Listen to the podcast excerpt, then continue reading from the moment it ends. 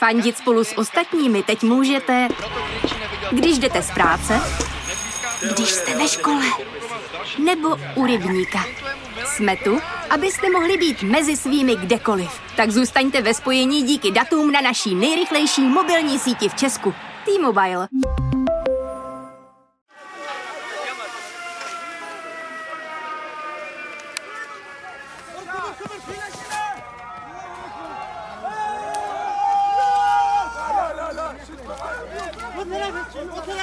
Takhle to v posledních týdnech znělo na hranici Řecka a Turecka. Nahromadily se tam totiž stovky tisíc migrantů poté, co Ankara na konci února oznámila, že je hranice do Evropy otevřená. K potičkám tam naposledy došlo před pár dny. Možná jste o tom ale nevěděli. Pozornost médií se už nějakou dobu točí skoro výhradně kolem koronavirové krize. A to je právě ono. Vám, ale i nám proklouzávají zprávy o světě. O nich se dnes budeme bavit. Povíme si třeba, jaká je situace v Rusku, jak to vypadá s americkými primárkami a v jakém bodě je válka v Sýrii. To, co se děje doma, vám řeknou naši kolegové. S námi se podíváte ven za hranice. Z Pražského Smíchova, kde sídlí seznam zprávy, vás zdraví Jolana Humpálová a Eva Soukejníková.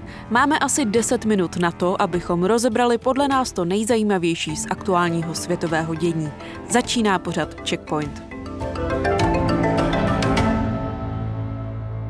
Ahoj všem, zdravíme vás znova ještě ze Smíchova. Přijeli jsme sem tentokrát na kole, neohroženě a vítáme vás u dalšího dílu Checkpointu. Tentokrát se zaměříme na cokoliv kromě koronaviru. Samozřejmě téma koronaviru nevynecháme, ale zaměříme se především na ty události, které nám mohly uniknout nebo nám dokonce unikly. Nejprve ale si schrneme ta tvrdá fakta, jako vždycky. Itálie, epicentrum současné pandemie nového koronaviru, má za sebou několik opravdu těžkých týdnů. Počtem nakažených se blíží k Číně, která drží první příčku. Obětí má nejvíc na světě Itálie, tedy alespoň podle oficiálních čísel. Přehlcené je i tamní zdravotnictví a země je stále uzavřena do přísné karantény. Problémů nově čelí i Spojené státy. Počet případů se rychle zvyšuje a už přes týden je život v zemi omezen bezprecedentními opatřeními. Epidemie v USA má několik epicenter. Ve svízelné situaci je hlavně New York. Také Velká Británie je nově pod zámkem. Premiér Boris Johnson se konečně vyjádřil a uvalil na Spojené království řadu nařízení a opatření. Zdá se, že původní strategie vytvořit mezi Brity kolektivní imunitu už tedy vzala za své. Rýsuje se tu ještě jeden opravdu velký problém. Nemoc COVID-19 se totiž dostala na africký kontinent a velmi rychle postupuje. Obětí má už několik desítek a případů je v Africe několik tisíc. Nejvíce jich je v jeho Africké republice. Senegal a pobřeží Slonoviny už při několika desítkách případů vyhlásili výjimečný stav a zákaz nočního vycházení. Nový koronavirus je ve většině afrických států, včetně nejlidnatější Nigérie. Jednou z nejdůležitějších událostí, která se děje mimo koronavirovou krizi, jsou určitě demokratické primárky v USA. Jolo, co se tam teď děje? Ještě než ho zastínila koronavirová krize, demokratické klání o prezidentského kandidáta do podzimních voleb skutečně patřilo mezi ty nejdůležitější zprávy. Z hlavní jedenáctky kandidátů postupně boj o oválnou pracovnu mezi demokraty většina vzdala, no a zbyly jen dva – Bernie Sanders a Joe Biden. Levicový senátor z Vermontu Sanders zatím nazbíral 910 kandidátů a bývalý viceprezident Biden má 1214 kandidátů. Now after Tuesday's election, it's clear that Democratic primary voters have chosen Vice President Joe Biden to be the person who will take on President Trump in the general election. Although I may not agree with the vice president on every issue, I know that he has a good heart and he's motivated by his love for our country and the American people. Toto byla slova kandidátky Talsy Gabardové, která odstoupila minulý čtvrtek. Ve hře vydržela ze všech odpadlíků nejdéle a podporu slíbila Bidenovi, stejně jako většina ostatních kandidátů. V noci z neděle na pondělí přišla americká CNN s tím, že Sanders vyhrál u demokratů žijících v zahraničí. Získal devět delegátů navíc. We are strongly winning in two enormously important areas which will determine the future of our country. Poll after poll, including exit polls, show that a strong majority of the American people support our progressive agenda. Není ale jisté, jak to bude s dalšími koly primárek. Státy jako Connecticut, Maryland a několik dalších už oznámili, že termíny voleb přesouvají. Ano, hádáte správně, kvůli epidemie koronaviru v Americe. Pojďme se ale přesunout ze Spojených států na Blízký východ. Boje v Sýrii pokračují už devátým rokem. Eh, jaká je ta momentálně situace? V syrské provincii Idlib se stále bojuje.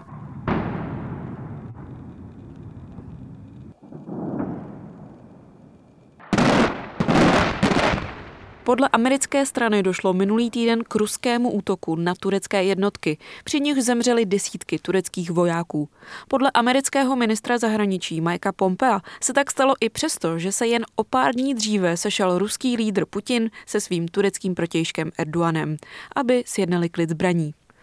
Putin s Erdoganem se na začátku března sešli hlavně proto, že v minulých několika týdnech se boje v Idlíbu vystupňovaly a situace se natolik zhoršila, že bylo nutné se osobně setkat. Jen pro připomenutí, Rusko bojuje v Sýrii na straně syrské armády, zatímco Turecko podporuje povstalecké skupiny. Ty mají také podporu Spojených států. No a právě boje v severní části Sýrie vyvolaly další přesuny migrantů do Evropy. Kvůli konfliktu Turecko oznámilo, že jsou hranice do Evropy otevřené a na práh Řecka i Bulharska se na konci února přesunulo na milion běženců ze Sýrie i dalších zemí. Situace byla skutečně napjatá. Řecká policie proti příchozím použila slzný plyn i vodní děla a došlo k mnoha potyčkám. Naposledy minulou středu. Přes Turecko se na řecké území snažilo dostat asi 500 migrantů. U přechodu Kastanies pak policie proti ním použila právě slzný plyn. Podle řeckých médií překročili hranice s Řeckem už desetitisíce migrantů.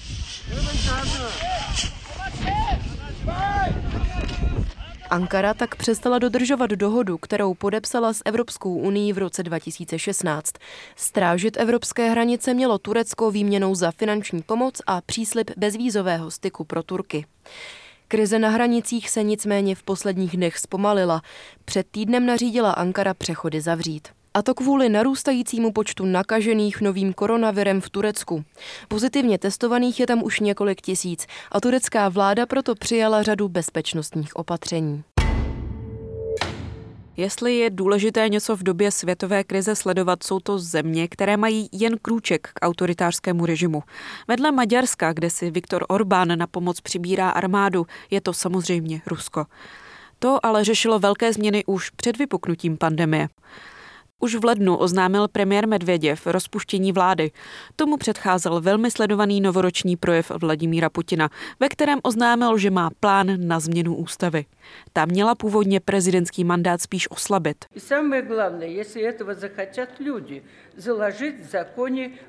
V ruské dumě ale předložila novelu zákona poslankyně Valentina Tereškovová, mimochodem bývalá kosmonautka. Přičem ta navrhla, aby se Putinův mandát víceméně vynuloval a začal odznovu. Poté to obě parlamentní komory odhlasovaly a Vladimír Putin tak může být v úřadu až do roku 2036.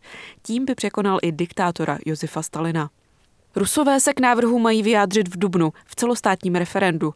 Opozice v čele s Alexejem Navalným se mobilizovala už v lednu, nicméně právě koronavirová krize dost komplikuje pořádání demonstrací. No tak vidíte, ve světě se pořád dějou věci i bez koronaviru. Ale ten tady samozřejmě je. Takže stejně jako minule tu máme pár tipů, jak si to doma zpříjemnit. I nám samotným už ale takové aktivity pomalu začínají docházet. My dvě nejsme zrovna typy, které vám budou radit, abyste se doma učili cizí jazyky, pletli svetry nebo napsali román, když už v úvozovkách máme víc času. Nicméně, pokud se chcete uklidnit pohledem na něco krásného, v Japonsku právě teď kvetou sakury. A obecně rozkvétají stromy, jak jste si možná z oken mohli všimnout. Třeba ty ve Washington DC sleduje Instagramový účet Cherry Blossom Watch. No a taky si můžete dát pár lekcí jogy online, pořádně rozdýchat tu současnou mizérii. No a takový tip na závěr ode mě. Já se už pár dní uklidňuju Twitterovým účtem 100% Goats.